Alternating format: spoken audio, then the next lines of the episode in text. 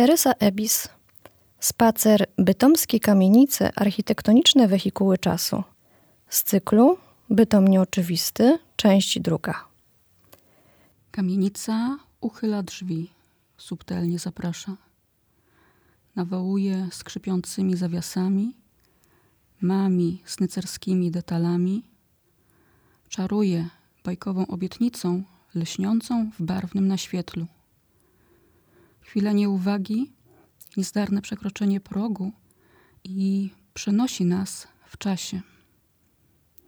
Dzięki witrażom kolorowe smugi leniwie pełzają po posadzkach, cementowych kobiercach. Ceramiczne okładziny ścienne otulają chłodem, dają wytchnienie w letnie, upalne dni. Subtelne gipsowe sztukaterie odgrywają na ścianach spektakle cieni. Wijące się stalowe balustrady przenikają się z ażurowymi podstopnicami. Niepostrzeżenie przechodzą w toczone tralki. Prowadzą na sam szczyt klatki schodowej, tuż pod rozświetlający jej duszę szklany świetlik. Tu i ówdzie dostrzec możemy spękany dekor ścienny, czy wytarty kolor na posadzce. To ten najbardziej zmęczony fragment, tuż przy wejściu. Na podejście półpiętra zachodzące słońce zabawia się skrawkami barwnego witraża, ostałymi się pomiędzy drewnianymi szprosami. Z pomiędzy tralek oko puści niezręczny ubytek. To wszystko to wskazówki mijającego czasu. Jedne wykazują pośpiech, inne zaledwie nieznaczne poruszenie. Niektóre można cofnąć, reszta już ani drgnie. Bytomskie kamienice są ich pełne. Kryją się w zamalowanych farbą olejną, przekręcanych dzwonkach do drzwi. Nieśmiało tlą się w ledwie widocznych na fasadach niemieckich napisach, czy w prześwitujących w bramach polichromiach. Niekiedy też śpią głęboko, jak ściany z bloczków sygnowanych Breslau, lub są ukryte w piwnicach, jak żeliwne kolumny ze złożonymi głowicami. Potrafią się też życzliwie uśmiechać dekorem z miśnieńskim makiem, czy bezimiennym detalem o secesyjnych kształtach. Ciekawie zerkną z bramy postacią tańczącą w tądzie lub przycupną na malaturze i cofną czas do wieku, gdy budziły zachwyt. Punkt pierwszy. Secesyjna kamienica z 1903 roku przy rynku 20. Schody z duszą. Od północy, od strony ulicy Podgórnej, wejścia na rynek strzegą dwie niemal bliźniacze kamienice z 1897 roku z narożnymi wykuszami zwieńczonymi niegdyś okazałymi hełmami. Stoją dumnie, niczym królowe, stanowiąc architektoniczną bramę, symboliczny wjazd na rynek.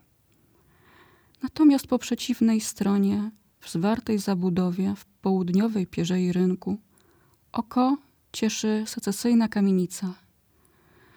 Wzniesiona wraz z dwoma innymi wysokimi kamienicami w 1903 roku zastąpiła prostą, dwukondygnacyjną zabudowę.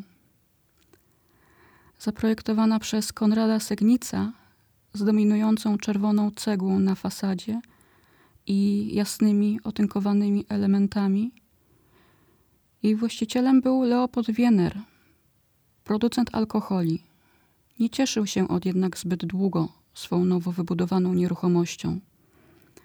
Zmarł bowiem zaledwie cztery lata po jej wybudowaniu w 1907 roku, w roku powstania pierwszej stacji ratownictwa górniczego na Górnym Śląsku.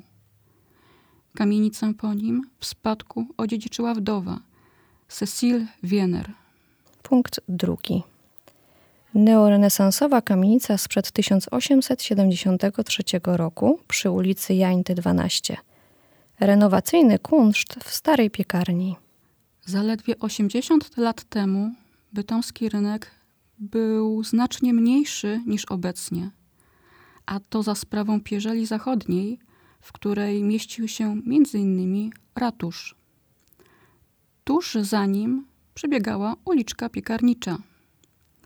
W zabudowie tej od strony północnej swój początek miała również ulica Tarnowic-Strasse, obecna ulica Jajty. Zapewne już na rogu ulic Piekarniczej i Tarnowickiej, tuż przy kościele pod wezwaniem Najświętszej Maryi Panny, przechodniów kusił aromatyczny zapach świeżo wypiekanego pieczywa. Wabił on do budynku pod obecnym numerem 12, do kamienicy piekarzy, ozdobionej ich herbami i rogami obfitości. Jak łatwo można się domyślić, mieściła się tu piekarnia wraz ze sklepem piekarniczym. O tym, jak dobrze prosperowała, mogą świadczyć liczne wewnętrzne przebudowy i rozbudowy pieców piekarniczych oraz późniejsze zmiany wystroju lokalu z okładzinami ceramicznymi i niezapomnianym piecem kaflowym na czele. Punkt trzeci. Secesyjna kamienica z 1906 roku przy ulicy Jańty 15, gdzie Hermes pozdrawia z sufitu. Choć największą ciekawostką związaną z tą kamienicą mieści się na suficie w przedsionku klatki schodowej, warto również zwrócić uwagę na elementy umieszczone na jej fasadzie.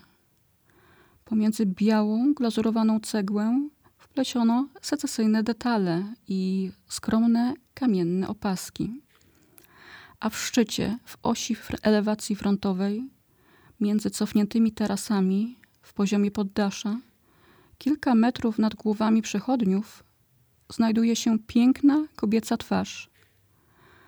Umieszczanie stylizowanych secesyjnych lic na kamienicach było dość powszechne. Bywały to niepowtarzalne rzeźby wykonywane przez artystów, takich jak Anton Kaps. Bywały i powtarzalne elementy. Bywały podobizny i odlewy twarzy osób bliskich, ludzi związanych z budową budynku. Zdarzyły się jednak i rzeźby będące maskami pośmiertnymi. Najbardziej znana jest nieznajoma z Sekwany z końca XIX wieku. Twarz tej szesnastoletniej topielicy z Paryża zdobi kamienicę w Warszawie, prawdopodobnie również w Katowicach i Żarach. Czy jest możliwe, że takie rzeźby możemy spotkać również na bytomskich kamienicach? Punkt czwarty. Eklektyczna kamienica z elementami secesji z 1902 roku przy ulicy Jańty 18. Wnętrze w zielonej poświacie. Idąc dalej ulicą Jańty w kierunku zachodnim, gdzie kiedyś mieściła się brama pyskowicka, na rogu z ulicą Webera przywita nas kamienica z narożnym wykuszem zwieńczonym wieżyczką. Z początku mieściła się tu wytwornie restauracja, restaurant zum Schultheiss, której właścicielem był Emir Miller. Jednak zaledwie parę lat później w lokalu na parterze znajdowała się już artystyczna księgarnia, której można było nabyć również wydawnictwa muzyczne. Należała do Karla Rudolfa, wydawcy pocztówek. Tych samych pocztówek, które zatrzymały dla nas 100 lat temu czas na wielu bytomskich ulicach. Co ciekawe, starsi mieszkańcy Bytomia zapewne wciąż pamiętają, nie tak dawno istniejącą tu całkiem dobrze zaopatrzoną księgarnię. Punkt piąty. Secesyjna kamienica z 1905 roku przy ulicy Moniuszki 15. Po stopniach wachlarzowych schodów. Ulica Gimnazjalstrasse, obecna ulica Moniuszki, Swą nazwę zawdzięcza wybudowanemu tu w 1870 roku ceglanemu gmachowi miejskiego katolickiego gimnazjum. Od 1905 roku w jej strzelistym neogotyckim oknie od strony zachodniej przegląda się narożna secesyjna kamienica, zaprojektowana przez dobrze już nam znanego mistrza murarskiego i właściciela fabryki betonów lekkich Konrada Segnica. Mieszkał on przy ulicy Wielkobłotnickiej, dawniej Gross-Blotnitzstrasse, pod numerem 30, obecnej ulicy Piłsudskiego. Zaś jego fabryka mieściła się przy obecnej ulicy Woźniaka i po II wojnie światowej została upaństwowiona. Trzeba przyznać, że Konrad Segnic miał talent do projektowania okazałych budynków. Zawdzięczamy mu między innymi wytworną kamienicę zdobioną w gotyzujące naczółki okienne przy ulicy Korfantego 18 na rogu z ulicą Krakowską, należącą niegdyś do znanego wytwórcy wódek Wincentego Pisarka. Widać, że Konrad Segnic dbał też o szczegóły wyposażenia wnętrz i wcale nie miał w zwyczaju wybierać z tych najtańszych. Okładziny ceramiczne z secesyjnymi dekorami, z motywem maków, które możemy podziwiać w tej kamienicy, zostały bowiem wyprodukowane w jednej z najbardziej znanych fabryk pieców i porcelany, Meissner Ofen und Porzellanfabrik, skąd wzięło się określenie kafle miśnieńskie. Choć fabryka powstała w 1863 roku, dopiero w 1891 rozpoczęła produkcję okładzin ściennych i podłogowych, zachwalanych nawet w Wiedniu. Punkt szósty. Secesyjna kamienica z 1906 roku przy ulicy Moniuszki 13 z dekoracyjnymi nitami na podestach. Początkowo kamienica ta pełniła rolę tylko mieszkalną. Po lewej stronie na elewacji frontowej znajdowały się drewniane jednoskrzydłowe drzwi z naświetlami bocznym i górnymi, prowadzące na klatkę schodową z oświetloną szklanym świetlikiem. Po prawej stronie okna mieszkań zlokalizowanych na wysokim parterze. Jednak ze względu na jej lokalizację, bliskie sąsiedztwo ulicy Dworcowej, przebudowa fasady oraz dostosowanie mieszkań do potrzeb lokali użytkowych było tylko kwestią czasu. Bywały też i sytuacje odwrotne, gdzie dokonywano zmiany sposobu użytkowania na potrzeby mieszkaniowe. Witryny sklepowe i wejścia podmurowywano i przebudowywano na mniejsze okna. Przykład takiej zmiany mamy przy ulicy Mickiewicza pod numerem 19, gdzie kiedyś mieścił się sklep z nabiałem, a obecnie mieszkanie. Punkt siódmy. Secesyjna kamienica z 1905 roku przy ulicy Moniuszki 12-14 o subtelnej ornamentyce roślinnej. Kamienica wraz z numerem 12 oraz kamienicą przy ulicy Dworcowej 19 tworzyła jedną własność Karla Nowaka, właściciela hotelu znajdującego się w tej ostatniej. W 1909 roku nieruchomość Nowaka została podzielona na trzy części. Moniuszki 14 wizualnie stanowi całość z numerem 12. Na parterze dwunastki, za trójdzielnymi oknami z łukowymi nadprożami, po podziale nieruchomości mieściła się piwiarnia Hermana Wicherta, w której można było napić się złotego trunku z wrocławskiego browaru Has. Ponoć był to najlepszy browar w tej części Niemiec. Kilka lat później po drugiej stronie od wejścia do kamienicy w poziomie parteru wykonano przebudowę fasady, tworząc witrynę i odrębne wejście bezpośrednio z ulicy. Utworzono tu sklep motoryzacyjny należący do Ersta Palusińskiego, reprezentującego firmę Dampkraftwagen. Niemiecki koncert motoryzacyjny powstały w 1905 roku. Punkt ósmy. Eklektyczna kamienica z lat 1873-74 przy ulicy Dworcowej 28 w pałacowym stylu. Mury obronne Bytomia przebiegały wzdłuż fragmentów obecnych ulic Korfantego, Piłsudskiego, Kwietniewskiego i Katowickiej, przecinając plac Kościuszki. Za nimi wokół Bytomia rozpościerały się przedmieścia krakowskie, gliwickie, Płotnica i Dyngos. W roku 1827 mury obronne rozebrano. Od tej pory nic już nie stało na przeszkodzie rozwojowi Bytomia. Ulica Dworcowa, dawniej Bahnhofstrasse, należąca do przedmieścia Gliwickiego, rozpoczynała się kiedyś na Placu Dworcowym, gdzie podróżnych witał okazały hotel Śląski Dwór, a kończyła na bulwarze, niegdyś najładniejszym placu w mieście. Przechadzając się ulicą, nie sposób oderwać wzroku od fasad znajdujących się tu kamienic. Jedna wytworniejsza od drugiej. Wiele z nich zawdzięczamy mistrzowi murarskiemu, Albertowi Klerowi. Są to między innymi kamienice pod numerem 6, 9, 18, 26 oraz nieistniejąca narożna 37, w której mieścił się wspomniany już hotel Śląski Dwór. Na szczególną uwagę zasługuje eklektyczna kamienica pod numerem 28 z niemal pałacową fasadą.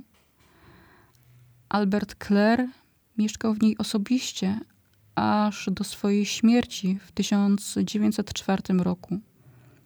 Bez wątpienia jej przestrzenne i jasne wnętrza były bogato zdobione i wyposażone w okazałe piece kaflowe oraz ówczesne nowinki techniczne.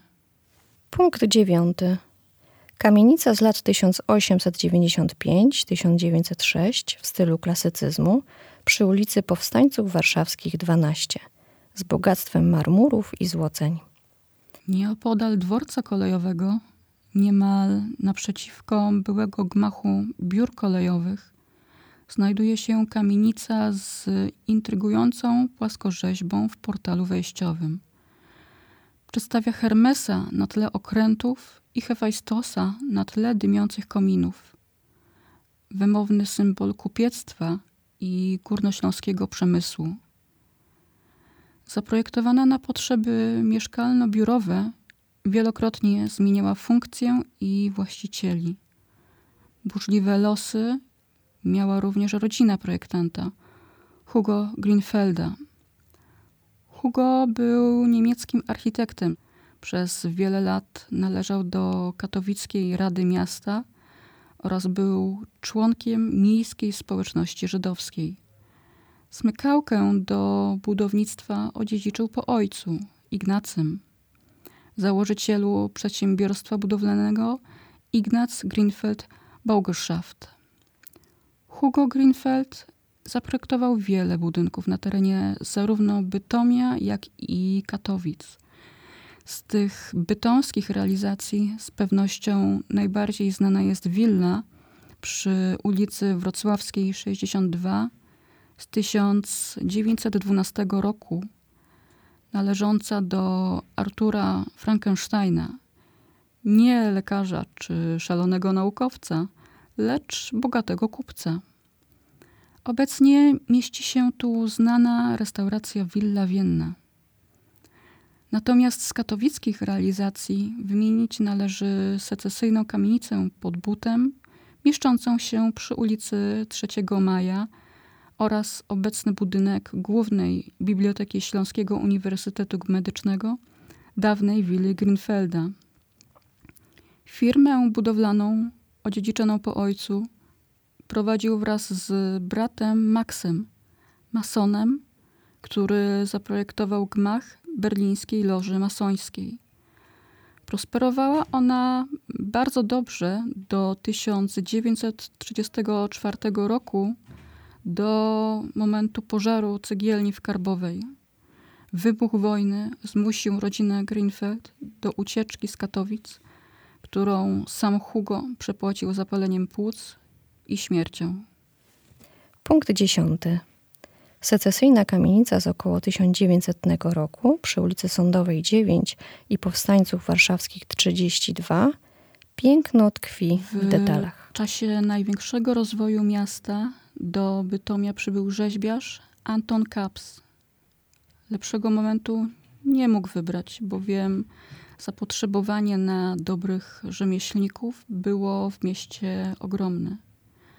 Swoją pierwszą pracownię rzeźbiarską wybudował przy obecnej ulicy Sądowej. Kondygnacyjny budynek z dwoma pomieszczeniami atelier i pracownią roboczą. Atelier rzeźbiarza bardzo szybko rozbudowano. Dobudowano do niego również przylegającą ścianą szczytową mieszkalną willę w stylu neorenesansowym, istniejącą do dziś. Jej wnętrze zdobi niemal w całości zachowany witraż gomułkowy, przedstawiający bukiet kwiatów. Na przełomie XIX i XX wieku teren od strony południowej, również należący do Antona Kapsa, zabudowano, dwuklatkową kamienicą ozdobioną wytworami jego firmy oraz autorskimi rzeźbami. Była to najlepsza reklama jego firmy. Założona w 1877 roku, firma Kapsa w 1899 posiadała już filię w Katowicach. Rozwijała się i oferowała coraz więcej. Od detali architektonicznych i sztukatorstwa poprzez dachówki, gąsiory cementowe, rynny i koryta, aż na płytach stropowych i dachowych kończąc. Fabryka Kapsa mieściła się przy ulicy Wielkobłotnickiej, dawniej Gross Blotnitzstrasse, obecnej ulicy Piłsudskiego, pod numerem 67. W kwartale pomiędzy obecnymi zabudowaniami ulic Piłsudskiego, Strzelców Bytomskich, Kasperka i Powstańców Warszawskich. Budynki zlikwidowanej fabryki podczas budowy nowych koszar przy ulicy Oświęcimskiej były czasowo wykorzystywane przez wojsko, a po I wojnie światowej jako baza miejskiego transportu konnego. Wyburzone zostały pod koniec lat 30. ubiegłego wieku, a w ich miejscu powstała znana nam dziś zabudowa mieszkaniowa. Tradycję ojca kontynuował syn Herman, którego rzeźbę możemy podziwiać na kamienicy przy ulicy Moniuszki 14, słynnego atlasa spoglądającego z naroża na przechodniów. Grup rodziny Kaps znajduje się w Alei Zasłużonych, we wschodniej części cmentarza ewangelickiego przy ulicy Powstańców Śląskich.